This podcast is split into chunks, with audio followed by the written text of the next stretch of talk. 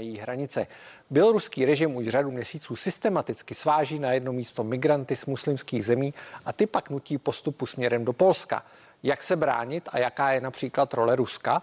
Mými dalšími hosty jsou generál v záloze Jiří Šedivý. Dobrý večer. Dobrý večer. A připojí se k nám také analytik Asociace pro mezinárodní otázky Pavel Havlíček. Dobrý večer.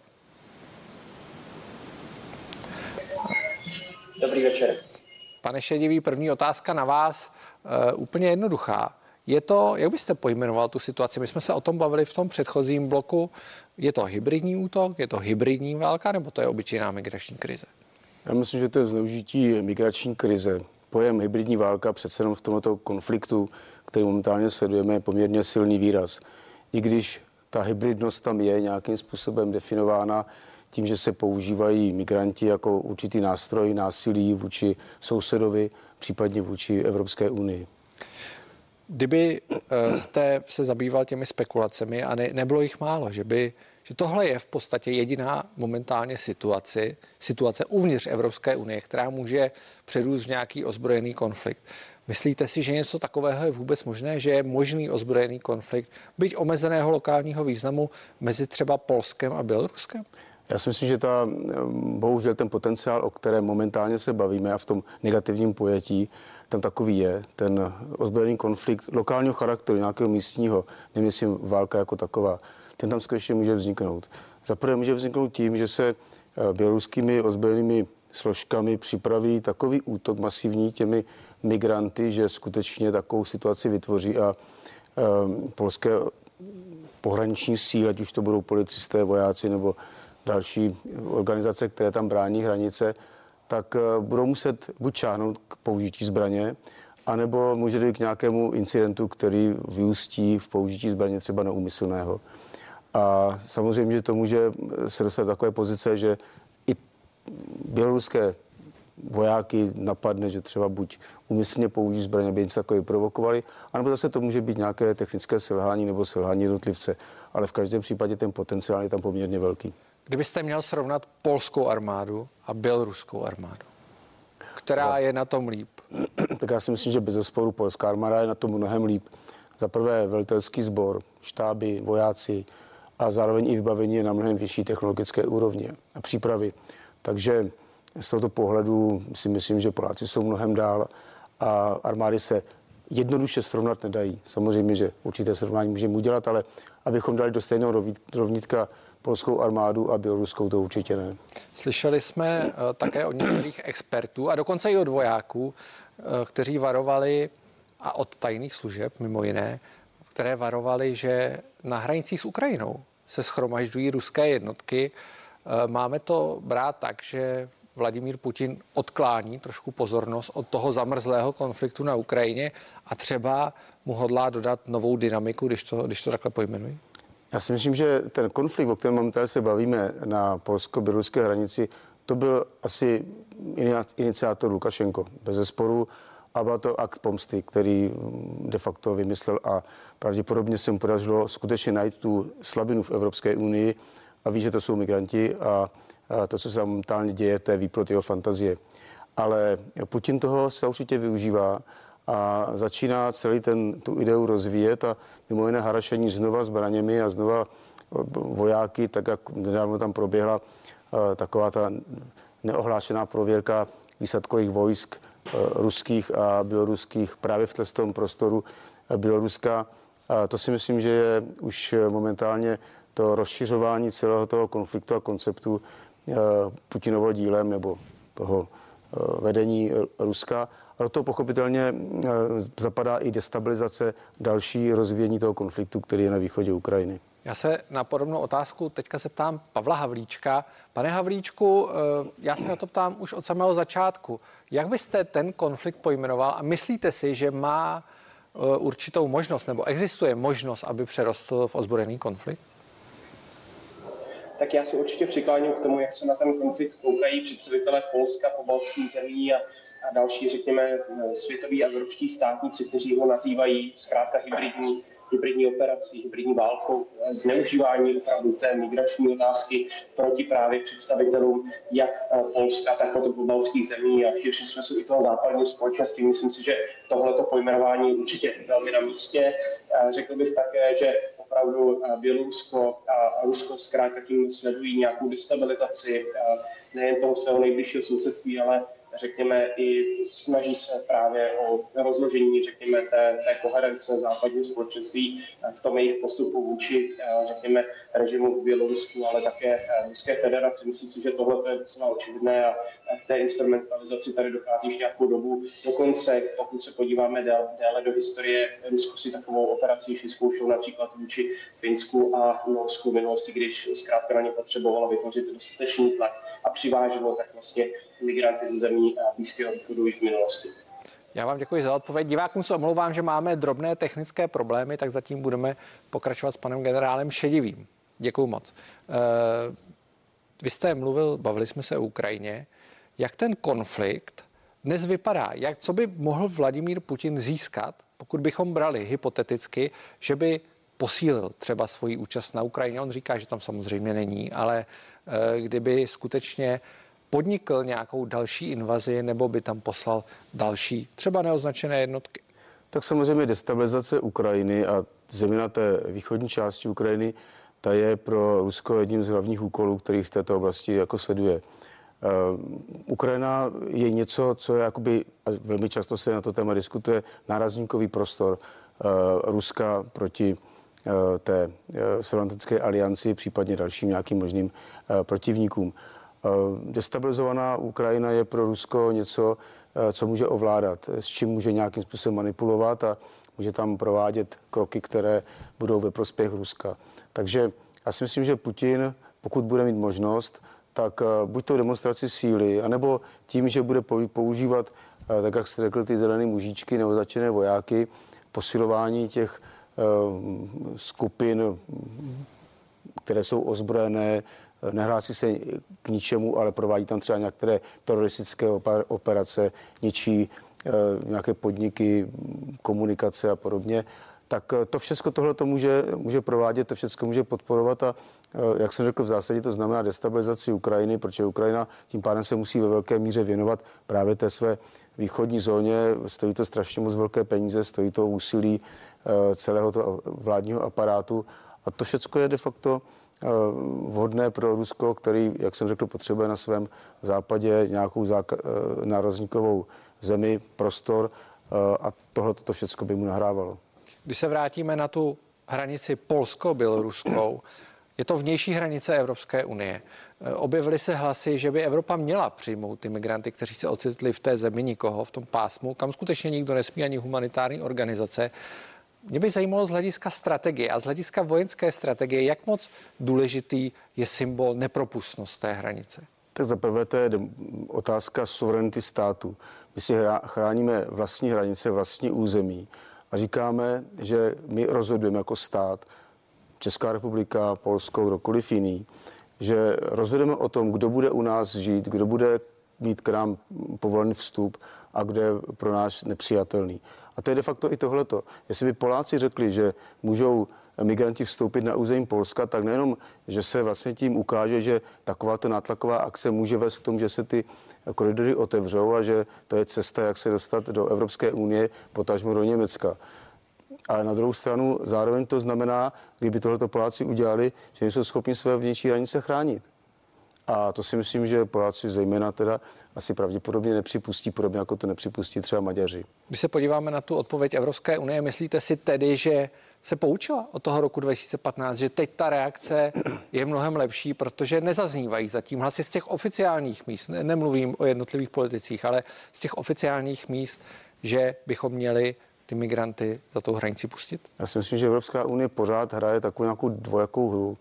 Když se podíváte, jaká je situace ve Středomoří a že tam neustále proudí pořád ti takzvaní trosečníci, které naloží nějaké lodě, které ovládají buď humanitární organizace nebo pobřežní stráž italská přiveze do Itálie a dejme tomu 800 migrantů během jednoho dne a nedělá nikdo nic, protože tam platí nějaké jiné normy, zásady a tito lidé můžou vstoupit na území Evropské unie a pak tam pokračuje ten proces s nimi jako s migranty a tam Evropská unie dokonce připustí, že se soudí bývalý ministr vnitra Itálie Santini za to, že v roce 2018-2019 zakazoval lodím, aby přistávali i u italských břehů s migranty. A na druhou stranu tady máme teď momentálně situaci na těch polsko-běloruských hranicích, kdy Evropská unie říká ne, máte práva, podporujeme vás, že nemůžou migranti vstoupit na území Polska, rovná se na území Evropské unie. A tahle ta dvojakost, ta ukazuje na to, že Evropská unie zkrátka ještě tenhle ten problém nevyřešila. Tam by mělo být jasně řečeno, že jakýkoliv vstup na území Evropské unie není akceptovatelný a pokud se uděje nějakým způsobem nelegálním nebo námi nepovoleným, tak ten člověk musí být vyhoštěn, ale musí být fyzicky vyhoštěn. Nemůže to být, že mu někdo dá papír a řekne, vraťte se zpátky třeba do Iráku a pak už se nikdo nebude všímat. Tak a když zůstaneme u dvojakosti, postoj Německa z hlediska strategického. Vidíme jednání s Ruskem, vidíme otevření Nord Streamu. Neoslabuje tohle ve skutečnosti tu evropskou pozici i v případě takového sporu? No samozřejmě, že ano. Nord Stream, ať už 1 nebo 2, a teďka momentálně se debatuje o Nord Stream 2, to je jeden obrovský problém. Ten problém znamená, že Evropa bude zásobována z větší části plynem, který bude obcházet Polsko, pobaltské státy, Slovensko, i Českou republiku a Maďarsko. A v takovém případě Rusko má mnohem větší možnost ovlivňovat vůbec tok plynu do Evropy a tím strategickým partnerem z tohoto pohledu se stává Německo pro Rusko. A Německo bude rozhodovat o tom, kdo a jakým způsobem bude zásobován plynem z toho Nord Streamu 1 i 2. A ještě tady máme Jižní proud, který momentálně začíná tím tertickým streamem, který v podstatě by měl zásobovat jižní část Evropy. To je jeden z obrovských problémů a myslím si, že Poláci už několikrát řekli, že to je zrada na polském národu. Tak já vám moc krát děkuji za rozhovor a přeji hezký večer. Děkuji vám.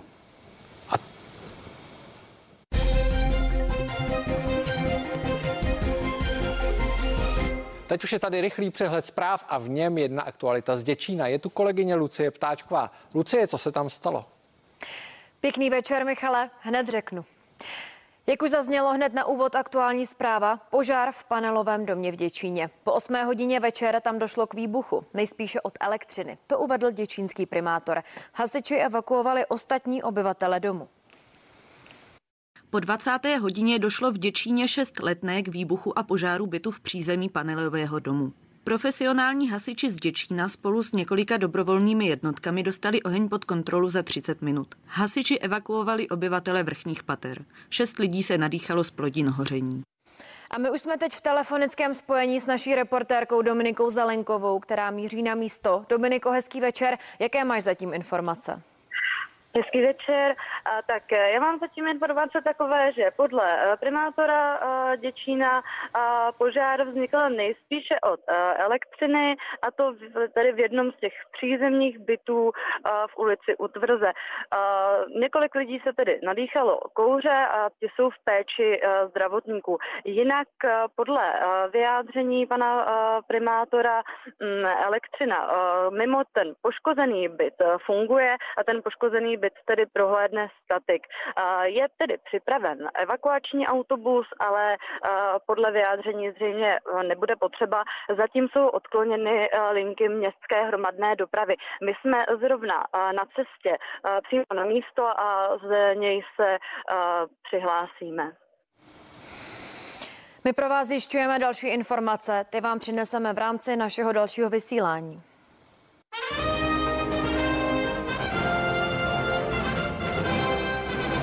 Ministrem pro legislativu by se mohl stát advokát Michal Šalomoun, že je novým kandidátem Pirátů. Potvrdili CNN Prima News 3 nezávislé zdroje. On sám na náš dotaz nereagoval. Post měl původně obsadit předseda klubu Jakub Michálek. Ten se ale úřadu vzdal kvůli hromadění funkcí. Končí další dodavatel elektřiny a plynu. Po společnostech Bohemia Energy, Kolibřík Energie nebo A+ Energie to oznámila společnost Ray Energy. Podle dat operátora trhu s elektřinou má zhruba 3 000 zákazníků. Jen od poloviny října svého dodavatele ztratilo přes 930 000 odběratelů. My jsme zákazníkům poslali vyjádření a tam si myslím, že to je asi tak všechno, co k tomu můžeme dát. Lidi už ví, co to znamená a plašení lidí teď si myslím, že není úplně to správné řešení situace. Společnosti s rizikovou strategií nyní doplácí na tržní výkyvy, pády zvláště menší společností nelze vyloučit. Restaurace, kavárny, bary i tradiční taverny v Řecku dnes zůstaly zavřené. Jejich majitelé tím demonstrují za obnovení vládní podpory. Ta by jim pomohla částečně kompenzovat dopady protikoronavirových opatření. Někteří majitelé pohostinství vyšli do ulic s transparenty. V centru Athén demonstranti blokovali dopravu poblíž rezidence předsedy vlády. Epidemická situace v Řecku se zhoršuje a vláda zvažuje nové restrikce. Musíme kontrolovat hosty, jestli jsou naočkovaní nebo jestli mají platný test. To sebou nese následky, které platí podniky. Nižší tržby i mzdy.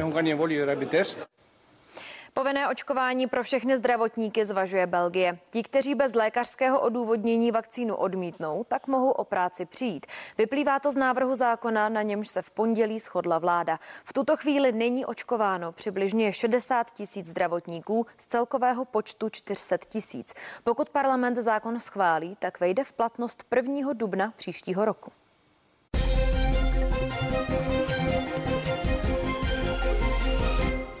Lídr koalice Spolu Petr Fiala vzkazuje, že má se spojenci dojednanou podobu kabinetu a jsou připraveni okamžitě převzít vládu. Klíčový bude zítře, kdy jde Fiala za prezidentem Zemanem se seznamem možných ministrů. V koaliční vládě chtějí být i Piráti, včera to jasnou převahou schválili v referendu a propadnout jim má i post ministra pro legislativu. Podle několika důvěryhodných zdrojů CNN Prima News by ho měl získat advokát z Vysočiny Michal Šalamoun. Poslední vývoj na tuzemské politické scéně proberu s komentátorem Petrem Hlubem. Dobrý večer. Dobrý večer. Co říkáte, když zůstanu u toho zjištění mých kolegů, že by to byl Michal Šalamoun, tím novým ministrem? Je to poměrně neznámé jméno. Tak když se na to člověk podívá, tak řekněme z pohledu takové politické technologie, tak by to byla rozumná volba, protože Piráti dosud byli alternativní stranou, potřebují se teď nějak uplatnit jako řádný člen vládní koalice, což není snadné, tento přechod. Navíc se tak děje za poměrně těžkých podmínek, je tam ta porážka ve volbách, je tady ta samotná okolnost, že de facto oni jsou jedinou liberální stranou v konzervativní koalici, tak pokud tam dosadí lidi, kteří vypadají na první pohled kompetentně, kteří jsou odborníci ve svém oboru, jako zřejmě bude i, řekněme, věkem minimálně zkušený advokát, tak to je rozumné řešení. Máme za sebou pirátské referendum. 82% členů, nebo těch, kteří hlasovali, si přeje vstup do vlády. Myslíte si, že tohle je kapitola, kterou jednou provždy můžeme uzavřít tohle napětí a otázka zpochybňování účasti Pirátů ve vládě? Tak zase je to tak, že pokud strana vyhlásí referendum o účasti ve vládě a pokud do toho pokud možno zapojí svou členskou základnu, tak to referendum vždycky dopadne tak, že strana by měla jít do vlády. My jsme to zažili i u sociální demokracie. Potom se ukázalo, že to rozhodnutí bylo špatné minimálně z toho důvodu, že ta strana se stala neparlamentní stranou. Takže neříkám, že se to musí nutně stát Pirátům, přece jenom máme před sebou 4leté volební období, ale je fakt, že ta otázka se ještě vrátí s velkou silou. Ona se může vrátit za pár týdnů, až budeme mít nějaké průzkumy veřejného mínění, kdy se zjistí, že Piráti mají teď jednocifernou podporu. Může se to stát za rok. Většina těch nových stran po roce ve vládní koalici se dostává do určité krize, do konfliktu s ostatními partnery. Takže určitě to téma znovu vyroste. Mohlo by být překonáno jedně tím, že by Piráti prokázali, že jsou jednak kompetentní a jednak, že jsou, řekněme, že jsou takovou cennou podporou pro celou koalici, že zprostředkovávají něco, co by tam bez nich nebylo. Ale to samozřejmě není vůbec jasné, jestli se jim podaří.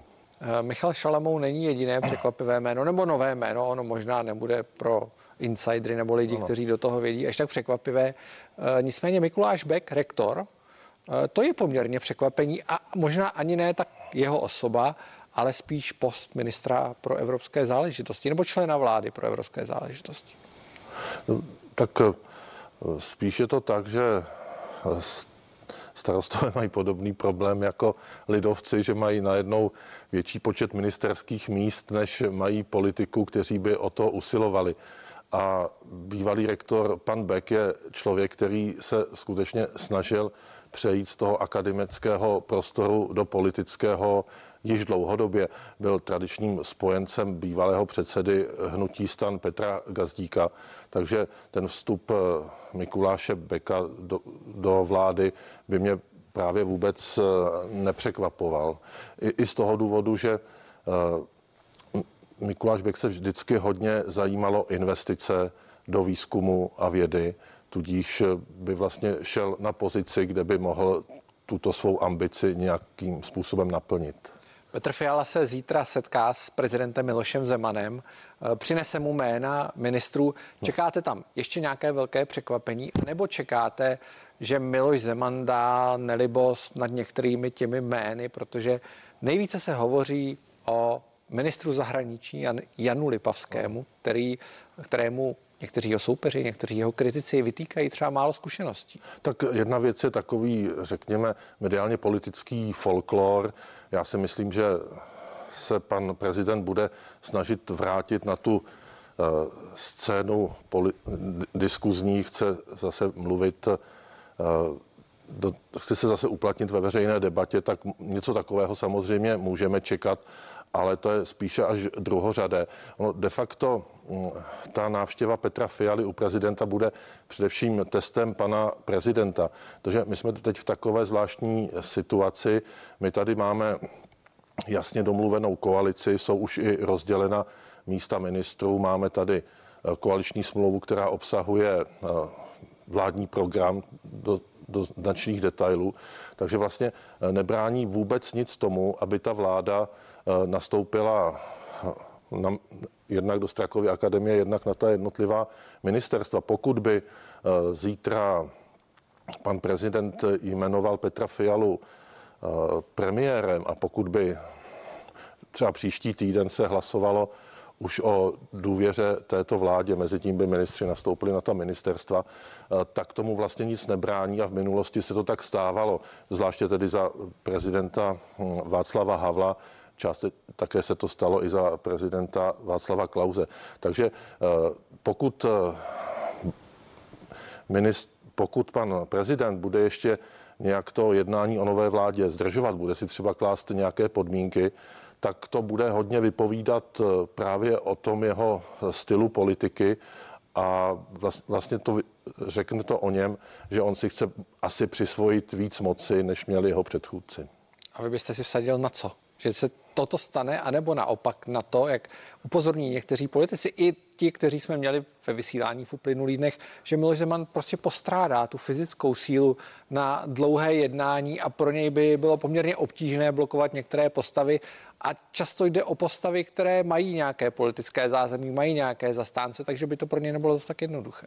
No on by hlavně, tam ani nejde tak o to, že by snad třeba v případě pirátského kandidáta na ministerstva, do ministerstva zahraničních věcí, že by ho mohl nějak skřípnout a že pan Lipavský by to měl těžké. Tady jde hlavně o to, že on se musí nějak dohodnout s Petrem Fialou, to je teď jeho partner a já si myslím, že Petr Fiala se bude snažit domluvit tak, aby nedocházelo k nějakým konfliktům.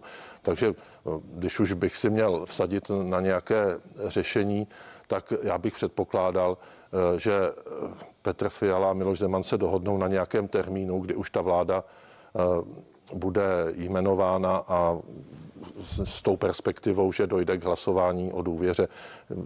Pokud nedojde k dohodě o tomto termínu, tak vlastně to trochu zpochybní kompetence Miloše Zemana přispět k bezproblémovému ustavení vlády a on sám se stane problémem. Já vám moc krát děkuji za rozhovor a přeji hezký večer. Těšilo mě.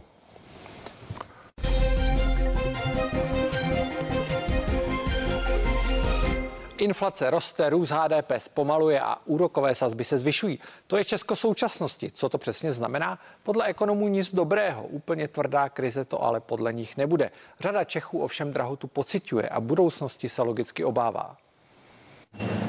Výrazně dražší potraviny a výdaje o desítky tisíc ročně vyšší. I to nás podle ekonomů čeká kvůli vysoké inflaci, která se jen tak nezastaví. To, že inflace bude spíše růst, podpořená ještě i současnou energetickou situací, je velice pravděpodobné. Bezesporu tady budeme příští rok mít nejvyšší inflaci od roku 2008. Vliv na budoucnost české ekonomiky přitom nebude mít jenom inflace, tedy zdražování, ale i třeba to, jak rychle poroste. Evropská komise svůj předpoklad snížila o 1,4% bodu. Česká národní banka dokonce o 1,6. A dopady tohoto faktu na naše peněženky nejspíš také uvidíme brzy. Pomalejší růst ekonomiky znamená úspory určitě v některých odvětvích, která si nebudou moci díky nižším tržbám a nižším ziskům dovolit tolik rozhazovat. Ty nejvíce postižené budou opět sektory pohostinství, hotelierství. Na straně průmyslu to bude bezesporu automotiv. Z pohledu domácnosti to znamená například to, že třeba mzdy nemusí růst natolik rychle. Některé firmy mohou bohužel začít propouštět. A jak to vypadá, lidé rozhodně nejsou v klidu. Že by viděl v brzku nějakou změnu k lepšímu. Ne, to nevidím. No tak úplně nebojím, ale není to příjemné. Pojištěný to nemám, situace se asi vyvíjet bude, ale tak nějak prostě spolehám na sebe. Byty ubývají rapidně a zdražují se, tak samozřejmě se obávám. Přestože ekonomové výraznou krizi neočekávají, pomyslné světlo na konci tunelu vidí až koncem příštího roku. Tím prvním krokem, který pro nás je, tak je skrotit tu inflaci s tím, že někde na přelomu roku 2022-2023 bychom se chtěli dostat, přiblížit k tomu cíli 2%. Třeba seniorům by krizovější období mělo pomoci ustát rekordní navýšení důchodů. Starobní nebo invalidní důchod přitom v současnosti pobírá skoro každý pátý Čech. Ondřej Svoboda, CNN, Prima News. Česká ekonomika potřebuje velké změny. To v předvečer 17. listopadu vzkazují 30 známých osobností českého biznisu. Mluví o takzvané druhé transformaci tuzemské ekonomiky a vyzývají k ní nejen politiky, ale i širokou veřejnost. Jednoho z předních signatářů této výzvy teď vítám ve studiu. Martin Vohanka, dobrý večer. Dobrý večer. Co se stalo, že ve vás a dalších 29 podnikatelích takzvaně bouchly saze a vystoupili jste v předvečer 17. listopadu, jak už jsem říkal v upoutávce, s takto zásadním prohlášením? Tak jednak uběhlo už 32 let, 3 dekády od vlastně zásadní změny, kdy jsme nastartovali, nazýváme to první transformací z té centrálně plánované, řekněme na tu ekonomiku, která vlastně je dnes velmi úspěšná, zaměstnáváme lidi, naučili jsme se spousty věcí, máme tady know-how, máme tady podniky, ale cítíme, že ten model vlastně je neudržitelný. Takže to je první důvod. Druhý důvod je ten, že si uvědomujeme, že vlastně podnikatelé mají širší roli ve společnosti, nejenom zaměstnávat lidi a vytvářet zisky, ale právě i formovat a vyjadřovat se k budoucnosti země a jakým způsobem vlastně řídit naši ekonomiku. A to jsou vlastně dva důvody, které se potkaly a tak jsme se potkali. Potkávali jsme se vlastně rok s ostatními kolegy a dali jsme dohromady tady tu výzvu. Vy tam máte 3 zásadní body, a to je česká značka, otevřená společnost a udržitelnost. Mm-hmm. Česká značka je asi poměrně pochopitelná věc. Mě zaujala otevřená společnost, kdy vy píšete, že musíte řešit i situaci na trhu práce. My se tady na to často ptáme politiků a říkáme, jak chcete řešit chybějících asi 360 000 zaměstnanců, pracovníků v českém průmyslu a nejenom v českém průmyslu. Vy píšete, že je třeba nastavit příchod zahraničních pracovníků, motivovat zahraniční studenty, aby přišli. Jak skutečně velký tohle je problém a kde to řešení vidíte vy? Tak on ten problém není jenom početní, jo? To číslo 300 000 nedokážu komentovat, ale on je to kvalitativní, protože my potřebujeme skutečně chytrou migraci a slýcháme o nedostatku pracovníků ve stavebnictví a tak dál, ale vlastně ten průřez signatářů jenom dokazuje, že nám nejde pouze o, řekněme, základní pracovní pozice, ale jde nám skutečně o tu širokou škálu a nazýváme to, řekněme, chytrou imigrační politikou, protože chceme právě přilákat talenty, které nám pomůžou postavit ty české značky, o čem byste vlastně mluvil. K tomu ale na dovysvětlení, vlastně u té české značky myslíme nejenom firmy, které tady vyrábí, ale přesně které dělají vývoj a které i tady odsud prodávají. A ten kapitál tady zpátky reinvestují, případně podporují další věci. A proto, abychom tady měli ty firmy, které dělají věci od A až do Z, máme tady spousty příkladů, ale potřebujeme jich víc, tak je k tomu potřeba přizvat i chytré lidi ze zahraničí, které to know-how přinesou. Takže to byl ten primární vlastně význam toho volání po chytré imigrační politice. To je jedna, pokud tomu tak můžu říkat, kontroverzní záležitost. Druhá, Green Deal, diskutovaná věc. Často politici, a opět jsme u politiků, hovoří o tom, že Green Deal poškozuje ve výsledku českou ekonomiku, že ta zelená transformace, ten přechod na zelenou je špatný a těžko se z něj budeme dostávat. Vy konec konců podnikáte v autodopravě, tak se vás to asi hodně týká. Myslíte si, že to je příležitost, nebo je to hrozba? Ne, vy jste to pojmenoval velmi dobře i vlastně už na začátku, že to byl jeden vlastně z těch důvodů, proč jsme vlastně cítili velkou potřebu se vyjádřit tady k té věci, protože vlastně ten názor, že Green Deal je pro nás škodlivý a o tom, jestli vůbec ano nebo ne, tak vlastně on neodpovídá tomu, jak to vlastně podnikatelé cítí. A je to vlastně určitá recyklace nějakých stereotypů, které máme z minulosti, které si prostě politici naučili říkat, že to kdysi platilo, že to o tom se kdysi vyjadřoval biznis, ale ono to vlastně dávno neplatí. Ta klíčová věc je v tom, že nepochybně ty změny, které nám zelená transformace představuje, budou náročné, a budou stát peníze. Ale nikdy se nemluví o tom, že ta nečinnost bude daleko nákladnější. Tady ta pasivita vlastně odsouvá nebo odsune Českou republiku na ekonomickou periferii Evropy, případně světa. A nepochybně pro budoucí generace bude devastující. A to v obou smyslech, jak už v ekonomickém, tak případně i v tom environmentálním. To, když se podíváme na upravené odhady růstu české ekonomiky, tak viděli jsme, že Česká národní banka upravila ten růst, on už to skoro není růst, na 1,9%. V tom celoevropském srovnání je to velmi špatný výsledek a je vidět, že ty průmyslové státy, které jsou dole, skutečně trpí, pokud to tak můžeme nazvat.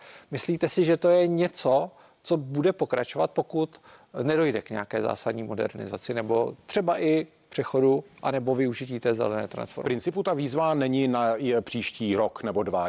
Je to výzva na další 3 dekády, protože i ta samotná změna bude zkrátka trvat, jí zrealizovat. To, na čem jsme se shodli, jsou skutečně, si myslíme, základní principy k tomu, aby ta společnost, aby ekonomika se dostala na daleko vyšší úroveň. A to z té pomyslné montovny, kdy vlastně pracujeme za práci ve mzdě, za třetinové mzdy než v Německu, tak aby jsme tady vytvořili vlastně podniky a podporovali podniky, kteří dokážou lépe zaplatit lidi, kteří skutečně mají, si vezmou z toho procesu, ekonomického procesu, z obou dvou těch stran, z obou dvou těch konců, ať už z toho vývoje nebo z toho prodeje. Díky tomu můžou zaplatit lépe lidi, odeznávají tady více daní. Když máme více daní, máme lepší silnice a tak dál. Takže to jsou vlastně ty 3 principy, o kterých hovoříme a věříme, že to bude mít přímý dopad. Co mě zajímá nejvíc, pokud to tak můžu říct, když jste zveřejnili dnes tu výzvu, tu transformaci 2.0, pokud to tak nazveme, jaké byly ty reakce? Protože politici mají rádi podobné iniciativy a často se k nim rádi hlásí a viděli jsme to i během dne, že se k ním někteří přihlásili. Co se dělo? Tak ten zájem pochopitelně vítáme, doufali jsme v něj a ono se není čemu divit. Ty jména, když si přečtete ten seznam, tak jsou skutečně velká jména, je to průřez, ať už od těch tradičních průmyslníků až po ty nové biznisy, a pokud na to politici reagují, tak to je přesně to, co jsme chtěli. My jsme jednak chtěli sdělit občanům této země, co si skutečně biznis myslí, čemu věříme. A třeba v případě toho Green Dealu, já si myslím, že to je poměrně zásadní sdělení. Jo? Říkáme, občané této země, bude to náročné, ale je to možné zvládnout a tu zemi to posune k větší prosperitě. To tady nezaznívalo. A pokud si to tady politik vezme a budou se tím inspirovat, je to jedině dobře. Konec konců spousty těch bodů z té transformace je vlastně za horizontem jedné vlády, například transformace vzdělávacího procesu. Takže pokud se tomu inspirují více vlád, bude to jedině dobře a je to v některých případech skutečně potřeba. Jedno z těch témat, které otevíráte, je vzdělání, školství obecně. Podnikáte v oboru, který trpí poměrně chronickým nedostatkem řidičů nákladních automobilů. A není to zdaleka jenom Česko, ale je to celá Evropa, je to Velká Británie ve velké míře. V této souvislosti se hovoří i o školství, protože část těch průmyslníků podnikatelů říká, my potřebujeme více učňovského školství. Naopak někteří zase říkají, potřebujeme více vysokoškoláků, abychom mohli přejít na technologie a podobně. Co vy nabízíte nebo jak si představujete takhle obsáhlou reformu? Tak rozhodně to není o tom, že bychom tady měli mít víc soustružníků nebo naopak víc inženýrů nebo přírodovědců. Je to o vyváženém školství a vlastně kde se odkazujeme a vlastně celá ta struktura těch jednotlivých opatření, které jsme vlastně navěsili pod ty tři základní pilíře, který jste zmínil, tak jsou tam některé věci, které jsou zcela nové, které tady nezazněly a nejsou tady případně organizace dosud, které by se tomu tématu věnovaly. A pak na druhé straně je tady přesně transformace vzdělávacího procesu, kde spousty velmi profesionálních neziskových organizací odborných se věnovalo a vytvořili studie ve spolupráci s ministerstvem školství a o ty je potřeba, aby se stát zasadil, aby se skutečně staly. A byznys říká, ano, to je důležité, tady tomu věříme, je to kriticky důležité pro naší zemi a chceme se zasadit o jeho prosazení vahou našeho hlasu. A když si přečtete tu transformaci školství, tak ona nemluví o soustružnících, mluví o připravit na celkově na kompetence tady toho, na kompetence, které vlastně tady ten svět vyžaduje. Můžeme začít mediální výchovou přes emoční výchovu, psychologickou vybavenost nebo komfort až po, je tam spousty věcí zkrátka. Další bod pro exportní politika. Hovoříte, že stát by měl prostřednictvím těch exportních bank podporovat působení podnikatelů v zahraničí. Nicméně my jsme v minulosti viděli určité problémy s podporou pro exportní politiky a není to spíš tak, že by se stát, pokud možno, už do toho neměl motat, pokud to použiju velmi hovorově, aby daňoví poplatníci nepřišli o nějaké další peníze? Ne, tak to, že se staly ty věci v minulosti, tak nepochybně neznamená hned, že vlastně tady to nástroje nejsou legitimní a že by neměly existovat. Když to srovnáváme s některými státy na západě, tak skutečně pokulháváme výrazně a to našim exportu nepomáhá. To znamená, transformace těch organizací je nepochybně na místě a to je to, po čem voláme. Ta výzva je na 30 let. Na 3 dekády, takže jsme v roce 2051. Je to doba, kdyby Česko už mělo mít bezuhlíkovou ekonomiku, pokud to vezmeme těmi odhady Evropské unie nebo těmi cíli. Jak bude podle vás vypadat? A čistě neptám se jako autora nebo signatáře výzvy Transformace 2.0, ale ptám se vás jako podnikatele. Jak bude vypadat český průmysl, zejména průmysl, na němž teďka česká ekonomika stojí za těch 30 let? Tak nepochybně průmysl tady s námi bude. Bude daleko vyspělejší, bude propojený, tam dojde k výraznějšímu propojení toho fyzického světa s tím virtuálním světem. Bude tady nepochybně víc internetových podnikatelů. Ta váha se myslím, že se změní směrem ke službám. No a pokud už v té době se nám podaří, a myslím si, že na to tady ta země má, aby byla skutečně bezuhlíková, minimálně z pohledu výroby energie a transportu, tak to jedině dobře. Tak já vám moc krát děkuju za rozhovor a přeji hezký večer. Díky. Požár v panelovém domě v Děčíně.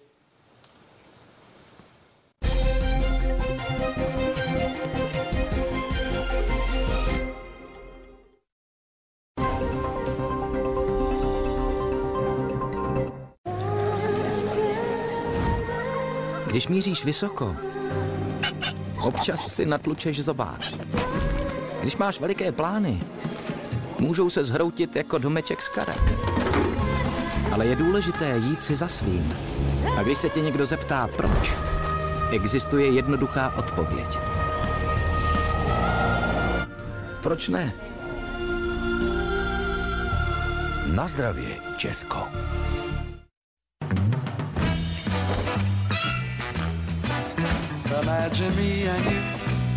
Dobré auto je jako ideální partner. Poskytuje vám prostor pro vše, co potřebujete. Vede vás zlehka a volně v každém kroku. A najde místo pro celou rodinu i přátele. A vzhled?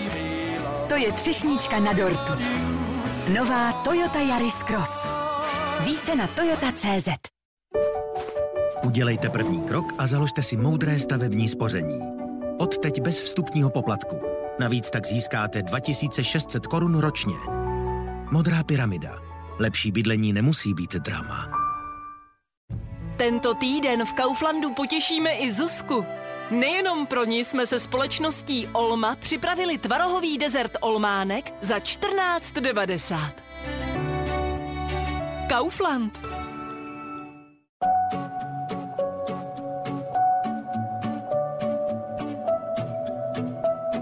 Jaký sen si splníte vy, až se na vás usměje štěstí? Vaše sny jsou jen 6 čísel daleko. V Superjackpotu Sportky je více než 230 milionů. Pro půjčku můžete zajít do klasické banky. Nebo si můžete vzít půjčku v Cofidis. S garancí nejlepšího RPSN. Cofidis. Výhodná alternativa k vaší bance. OK, Black Friday! Pračky LG o 2000 levněji. Lednice LG se slevou 3000. Black Friday na OK.cz. Persil přináší revoluci v praní. V podobě nových tablet Persil Eco Power Bars. Malý ekobar, velká prací síla. Pro svět méně plasty a jednodušší praní. 100% síla Persil až o 97% méně plastu. Nové Persil Eco Power Bars. Tati, stojíš si na tepně. Život umí překvapit. Naštěstí je tu Flexi, životní pojištění od Kooperativy. Letím za sluncem. Proplouvám v pohodě dál. A se mnou to nedopadlo. Tati, bojuj. Dobře víme, že při vás nestojí vždycky štěstí. S Flexi teď navíc 500 000 v případě vážných trvalých následků úrazu. Holz.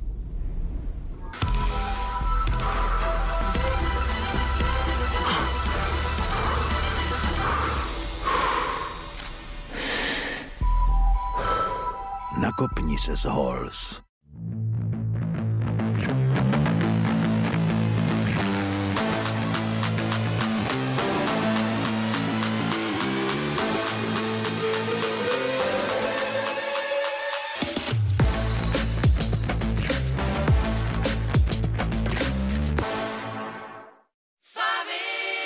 Hledáte slevy na vybavení ložnice? Tak teď jsou na favy.cz. Krásné postele, praktické šatní skříně, povlečení, polštáře, deky i plédy a krásné dekorace za super ceny. Favy, vyhledávač nábytku. Ahoj, já jsem Rixo. Víte, kdy je správný čas na životní pojištění, když máte větší zodpovědnost. Ale nejdřív si nabídky srovnejte na Rixo.cz. A proč na Rixo.cz? Protože to jinde nejde. Rixo.cz, jediný opravdový online srovnávač životního pojištění. Vaší fantazii čeká sladké potěšení s Play-Doh továrnou na čokoládu. Připravte barevnou náplň a ze strojku vypadnou bonbóny skoro jako opravdové.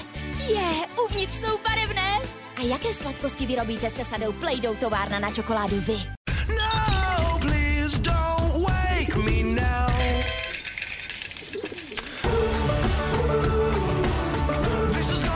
Štěstí může mít každý. Zahraj si u nás z prosunové turnaje. Každý týden v nich rozdáváme přes 300 000 korun. Fortuna Casino. Teď hraješ ty.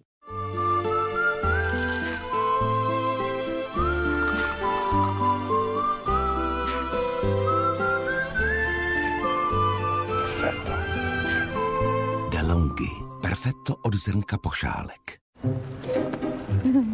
Pá Maruško. Ahoj, Růženko. Nový Xiaomi Mi 11 Lite 5G si vás získá svým kvalitním AMOLED displejem tak, že se od sledování videí neodtrhnete. Stavte se pro něj u nás. Vodafone.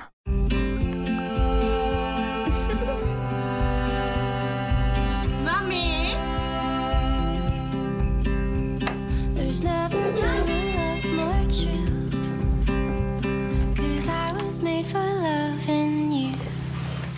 Je krásné pečovat o sebe s láskou.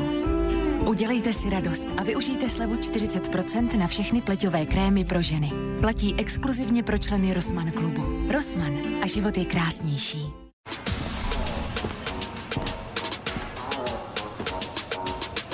Saď se, že se do toho nevejde.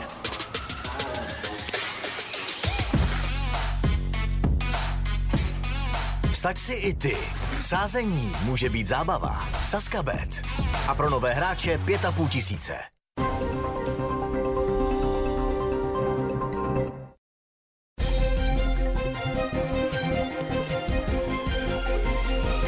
Nová doba přináší nejen nové technologie, ale také nové investiční produkty. Mezi lidmi roste popularita kryptoměn, firemních dluhopisů a nebo libovolných akcí, zejména u kryptoměn a tzv. Tokenů. Někteří experti varují, že investoři mohou o peníze přijít. Na co si dát pozor? O tom se budu bavit s hosty Richardem Vackem ze společnosti KSIX. Dobrý večer. Dobrý večer. A také Petrem Borkovcem, zakladatelem a ředitelem poradenské společnosti Partners. Dobrý večer. Dobrý večer. Pane Borkovče, já si uvedu diváky trošku do obrazu. Vy jste měli s panem Vackem drobnou výměnu názorů, zatímco pan Vacke tady reprezentuje společnost, která nabízí obchody nebo investice do tokenů. K tomu se dostaneme, k tomu vysvětlení. Vy jste šéfem největší, myslím si, pokud se nepletu, poradenské firmy v Česku. Proč si myslíte, že investice do podobných produktů jsou rizikové? Úplně jednoduchá otázka. Myslím si, že princip té rizikovosti vyplývá z toho, že vlastně normální člověk není schopen vůbec posoudit, do čeho investuje.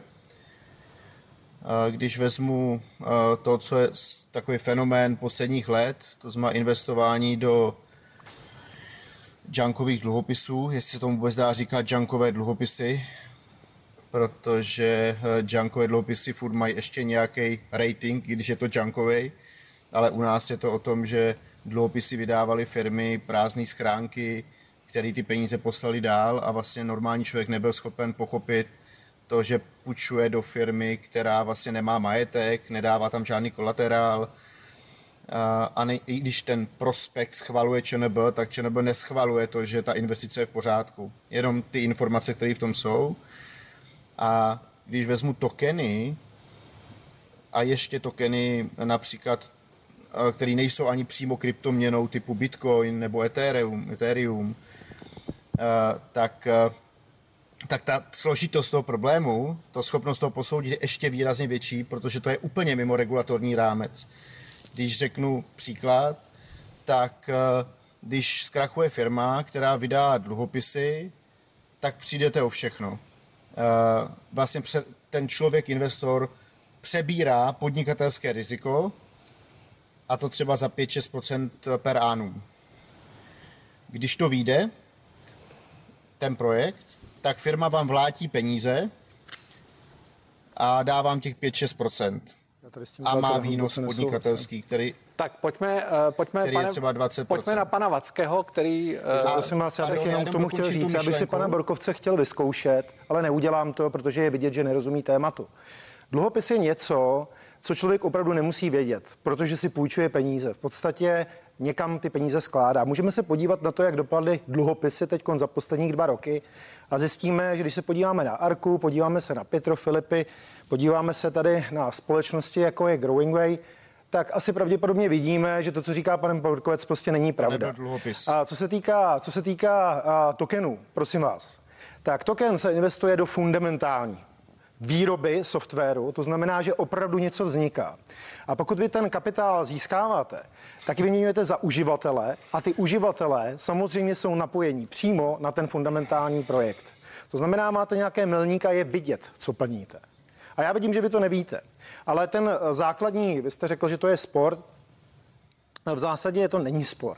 Jde o tom akorát, že pan Borkovec zkrátka něco tvrdí a to, co tvrdí, samozřejmě je mimo pravdu. Já bych si dovolil, prosím vás, jenom takovou drobnost, takovou vsuvku.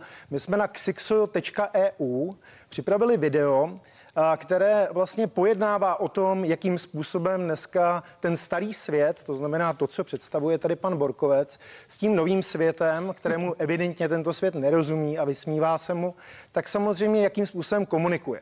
Takže bych byl rád, kdybych vás takhle do toho chtěl pozvat. Mrkněte se na ksixo.eu, kde máte veškeré informace k tomu, abyste mohli pochopit, kde vlastně vzniká ten fundamentální majetek, který se vytváří na základě toho, že vlastně získáváte za ty tokeny uživatele a s nimi i kapitál. Tak, já děkuji za odpověď. Pane Borkovče, poprosím vás o reakci.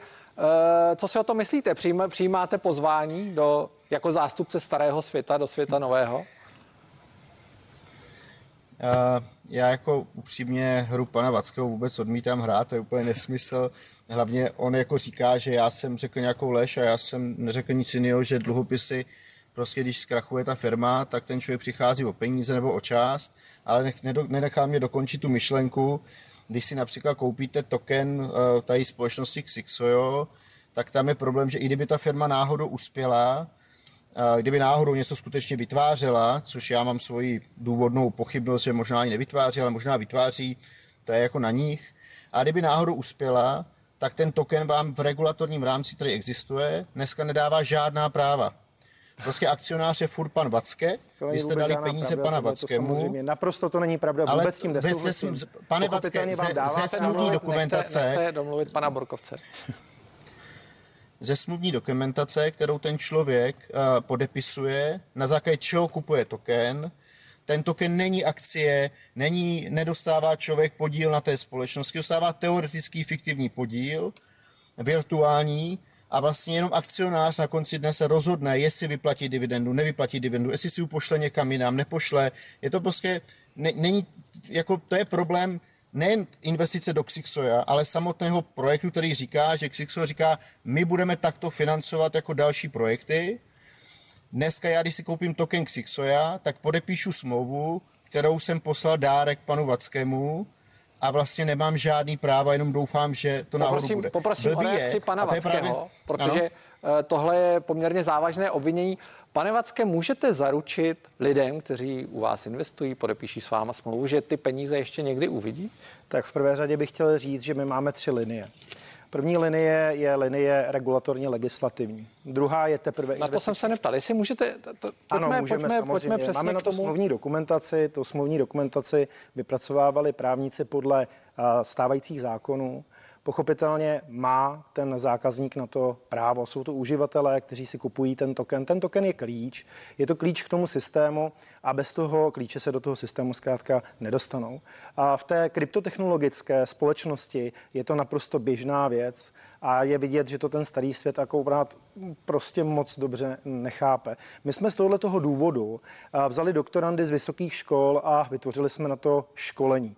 To, co bylo podstatné, bylo, že my jsme oslovili v podstatě všechny sítě tradiční a nabídli jsme toto školení zdarma jenom proto, aby bylo jasné, že to, co děláme, děláme samozřejmě velmi správně a tváří jsme se tak, abychom nejdřív edukovali tu společnost a abychom ji samozřejmě proškolili, aby chápali, co to vlastně znamená, když něco stavíte na blockchainu, když ten blockchain je váš a když ten blockchain je postavený samozřejmě podle regulatorního nebo legislativního rámce tak, podle aby ten člověk, který si kupuje ten token, samozřejmě získal nárok, který vychází z toho, že nebude se samozřejmě rozhodovat akcionář, ale jsou na to nastavená pravidla. Pane Borkovče, prosím vás o reakci, chtěl jste hovořit. Tak tam je potřeba si říct, že žádný regulatorní rámec neexistuje zatím. Doufáme, že jednou bude, který bude regulovat jak distribuci, tak ty pravidla. Existuje pouze smluvní dokumentace, já si kupuju virtuální měnu, ta není jako nástroj, není dneska upravena. Není to investiční nástroj, není to ani dluhopis, není to akcie, prostě jednou to určitě bude. Konec konců tam jsme se na to potkali, je nějaká regulace MiCA, která to řeší. Ale to, s čím já mám jako hlavní problém upřímně, že dneska KSIXo se nechová ani jako ten blockchain. Mě mrzí, já nejsem odborník na blockchain, určitě pan Vacka může říkat, ale z jeho historie taky nevyplývá, že by byl úplně velký odborník na blockchain. A když se zeptáte na krypto community, na projekt KSIXoja a na odborníka, který se podíval na ten blockchain toho KSIXoja, tak to není decentralizováno, to je všechno centralizováno u jednoho minera, což je teda pan Vacke a KSIXojo. Ta cena nevzniká na žádném trhu. No ne, já tu analýzu mám jenom od nějak od lidí. Já bych se k tomu vyjádřil, to samozřejmě vy nemůžete posoudit. Tak na které burze je to registrováno? To v žádném případě nemůžete jít samozřejmě na burzu, to vůbec nechko, vyskáčete z jedné věci na druhou. Je vidět, že samozřejmě říkám, mohl bych se vás vyzkoušet, je vidět, že tomu nerozumíte. Burza je to poslední, co vy řešíte. V prvé řadě my tady komunikujeme s českým regulátorem. My jsme to postavili v Čechách právě proto, aby jsme to stavěli právě podle toho právního rámce, který existuje. Ano, máte pravdu, my jsme se totiž potkali spolu 14. září na České národní bance, kde se řešila regulatorika kryptoaktiv. Prosím vás, hovoříte se mnou, jako kdybych to nestavil 6 let. A znova prosím vás upozorňuji, podívejte se na ksixo.eu, kde máte veškeré informace a současně bych doporučoval, máme hlavní články na ksixo.com. Pokud to chápu, pane Vacke, správně, tak ano. Vy jste v komunikaci s Českou národní bankou a Česká národní banka chystá nějakou regulaci kryptoaktiv? No, nebo pan Borkovec to řekl správně, je napsaná regulace kryptoaktiv, kterou napsala Evropská komise, jmenuje se MiCA. Ta evropská regulativa vstoupí v platnost nejpozději do roku 2024. Samozřejmě ta pravidla, která se dodrží v rámci těch prodejů, těch kryptoaktiv, pochopitelně odpovídají těm našim zákonům. To znamená, když něco obchodujete, tak prostě to musíte dělat podle zákona. Který zákon to reguluje? Máme to v patičce na webu. Klidně si to přečtěte, prosím vás, můžete si to tam otevřít. Je to tam všechno nádherně, je to tam vyjmenováno. Protože když není regulace, tak musíte komunikovat, protože regulátor to neznamená, že jenom reguluje. On samozřejmě také dozoruje. To znamená, že my komunikujeme s tím regulátorem tak, že s ním komunikujeme formou kvalifikovaných dotazů a všechny jsou samozřejmě krásně seřazeny v patičce našeho webu a máme letitou komunikaci, prosím vás, v aktualitách, kde si můžete přesně přečíst jednotlivé věci, tak jak jsme postupovali. Doporučuju, na ksixo.com jsou články, kde je popsáno, co všechno a jakým způsobem KSIXO dělá a jsou tam vidět i pravidla, jsou tam samozřejmě vidět moduly a jsou tam vidět jednotlivé produkty. Pane Borkovče, jak vy, když se vás zeptám, vy máte síť finančních poradců, jak vy postupujete v těchto případech, co říkáte těm finančním poradcům, aby nabízeli? My máme naprosto jednoduché pravidlo. Nenabízí se neregulované nástroje. Nabízení tokenů, kryptoměn, dokonce i těch junkových dluhopisů nejsou regulovány. Prostě, když dáte třeba ten dluhopis, je to jako kdybyste půjčili Frantovi u studny na náměstí peníze na základě jako papíru. Token v podobě právě třeba KSIXu je ještě horší. Já vlastně jako, když klient bude chtít investovat do kryptoměn, tak určitě ne přes nás, právě protože to není pokryto regulací. Ten člověk, kdyby přišel o peníze, tak na základě stávajících zákonů jediný co, tak může za náma přijít a říct, vy nesete odpovědnost, že jste to jako udělali, ale to není pokryto. Pan Bacek řekl, že jednu zásadní omyl a to je to, že ČNB jako kontrolní orgán nepokrývá tuto oblast. Absolutně ne. ČNB pokrývá regulatorně zastřešené oblasti, což je prodej podílových fondů, ETF, akcie. Tak, pane Vacke, já vás poprosím o rychlou reakci, protože už pomalu směřujeme do finále, ale ano, opravdu rychle. ČNB samozřejmě dohlíží na celý trh, to znamená, ona musí kontrolovat úplně všechny. To v tom samozřejmě se mýlíte. Nemusí. Určitě musí. Co se týká dluhopisů a co se týká tokenů, tam také nemáte pravdu. Tak. Právě, že ten token je pochopitelně velmi dobře trasovatelný, je dobře sledovatelný a pochopitelně vidíte ten vývoj. Z toho, že neprodáváte tokeny, samozřejmě svědčí pouze to, že prostě nesledujete trend. A regulace teda tak já vám rozhodně není. Děkuju oběma za rozhovor a přeji hezký večer. Dobře. Díky. Děkuju. Tak mějte se, Richarde. Nashledanou. Taky, Petře, mějte se hezky. 360 končí. Děkuju, že jste se dívali. Přeji hezký zbytek večera.